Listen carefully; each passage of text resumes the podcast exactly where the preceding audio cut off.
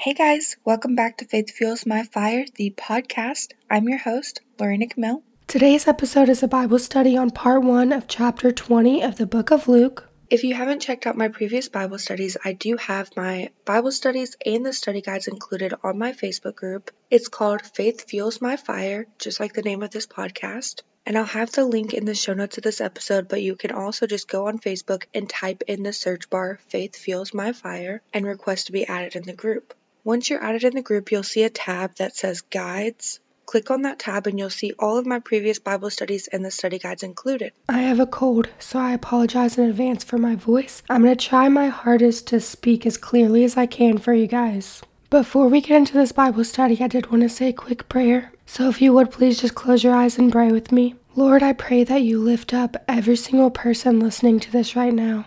Please open up our eyes, our ears, our hearts, and our minds to you, Lord. Please give us knowledge and understanding to know exactly what it is that we're reading and the wisdom to implement it in our daily lives. And Lord, I pray that whatever it is that each person is supposed to receive from this Bible study, that they receive it and they implement it in their daily lives. I love you with every ounce of my being. In Jesus' name, amen. All right, now let's get into this Bible study. So I'm just going to start reading at verse 1. One day, as Jesus was teaching the people in the temple courts and preaching the gospel, the chief priest and the teachers of the law, together with the elders, came up to him. Tell us by what authority you are doing these things, they said. Who gave you this authority? He replied, I will also ask you a question. Tell me, John's baptism, was it from heaven or from men?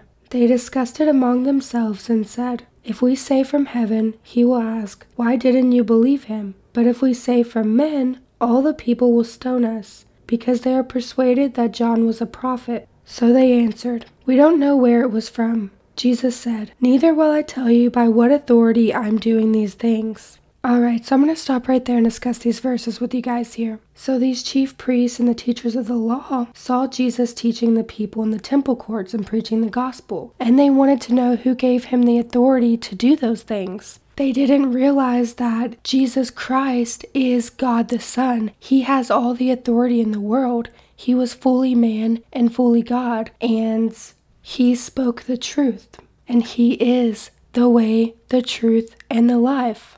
In verses 3 through 4, he asked them if John's baptism was from heaven or men.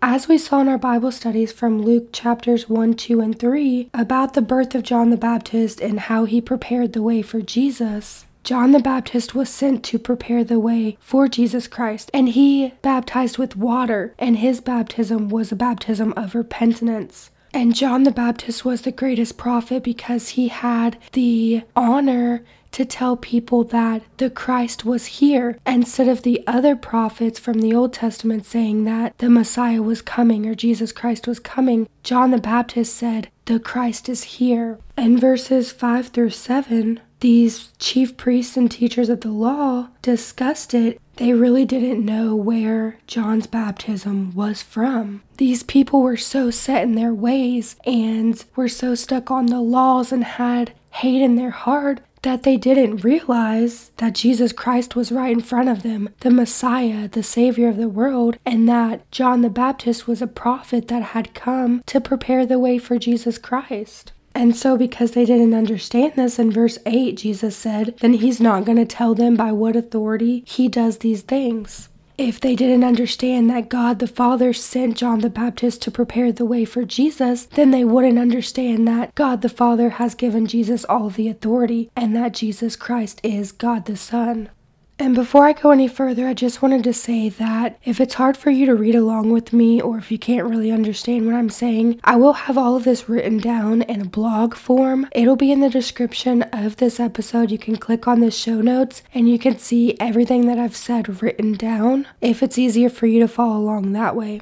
So I'm going to continue reading at verse 9. He went on to tell the people this parable. A man planted a vineyard, rented it to some farmers, and went away for a long time. At harvest time, he sent a servant to the tenants, so they would give him some of the fruit of the vineyard. But the tenants beat him and sent him away empty handed. He sent another servant, but that one also they beat and treated shamefully and sent away empty handed. He sent still a third, and they wounded him and threw him out. Then the owner of the vineyard said, What shall I do? I will send my son, whom I love. Perhaps they will respect him. But when the tenants saw him, they talked the matter over. This is the heir, they said. Let's kill him, and the inheritance will be ours. So they threw him out of the vineyard and killed him. What then will the owner of the vineyard do to them? He will come and kill those tenants and give the vineyard to others. When the people heard this, they said, May this never be. Jesus looked directly at them and asked, Then what is the meaning of that which is written? The stone the builders rejected has become the capstone.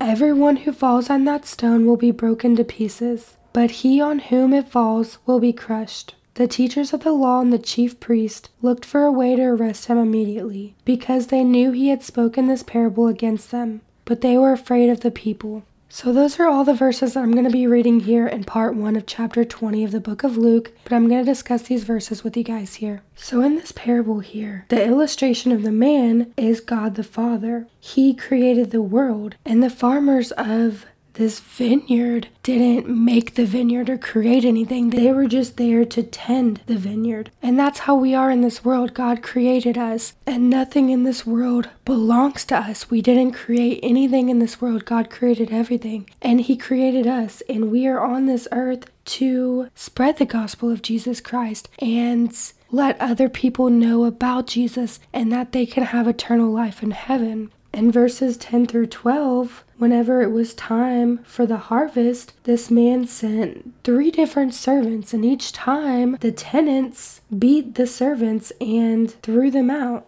These tenants were full of greed and pride and hate, and they just wanted the fruit for themselves. They didn't want to give the fruit to anyone else. And this is showing an example of these tenants being religious leaders and the chief priests and Pharisees that had the greed and the pride and hated Jesus and hated the prophets. And these servants are an example of the prophets that are sent to tell people about Jesus Christ and to gather people that have heard about Jesus and that believe in him and that truly believe in the words of the Bible. And so in verse 13, the owner, which is God the Father, said he would send his son and perhaps they would respect him. So God the Father sent Jesus Christ, God the Son. And then in verses 14 through 15, these tenants killed the heir, the son of this owner. And this is showing an illustration of these religious leaders and the chief priests and Pharisees and these people that have hate in their hearts will kill Jesus Christ, God the Son.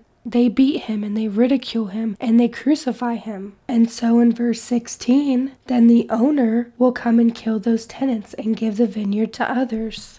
Like we saw in our Bible study from part 1 of chapter 19 of the book of Luke, the decision to follow Jesus is life or death. We're dead in our sins and alive in Jesus. So, for people that don't believe in Jesus Christ and that hate him and reject him, and these people that crucify Jesus, they're just dead in their sins and they won't have eternal life and they're going to go to hell. And in verse 17, the scripture that Jesus says here is from Psalm 118, verse 22. And in verse 19, the teachers of the law and the chief priests wanted to arrest Jesus because they knew that this parable was spoken against them, but they were afraid of the people, so they didn't arrest him. It wasn't time for his arrest yet, and so Jesus Christ was protected until the time came for his arrest and his crucifixion. So I'm going to end this Bible study with three takeaways that I want you guys to write down. Number one is Jesus Christ has all the authority in the world.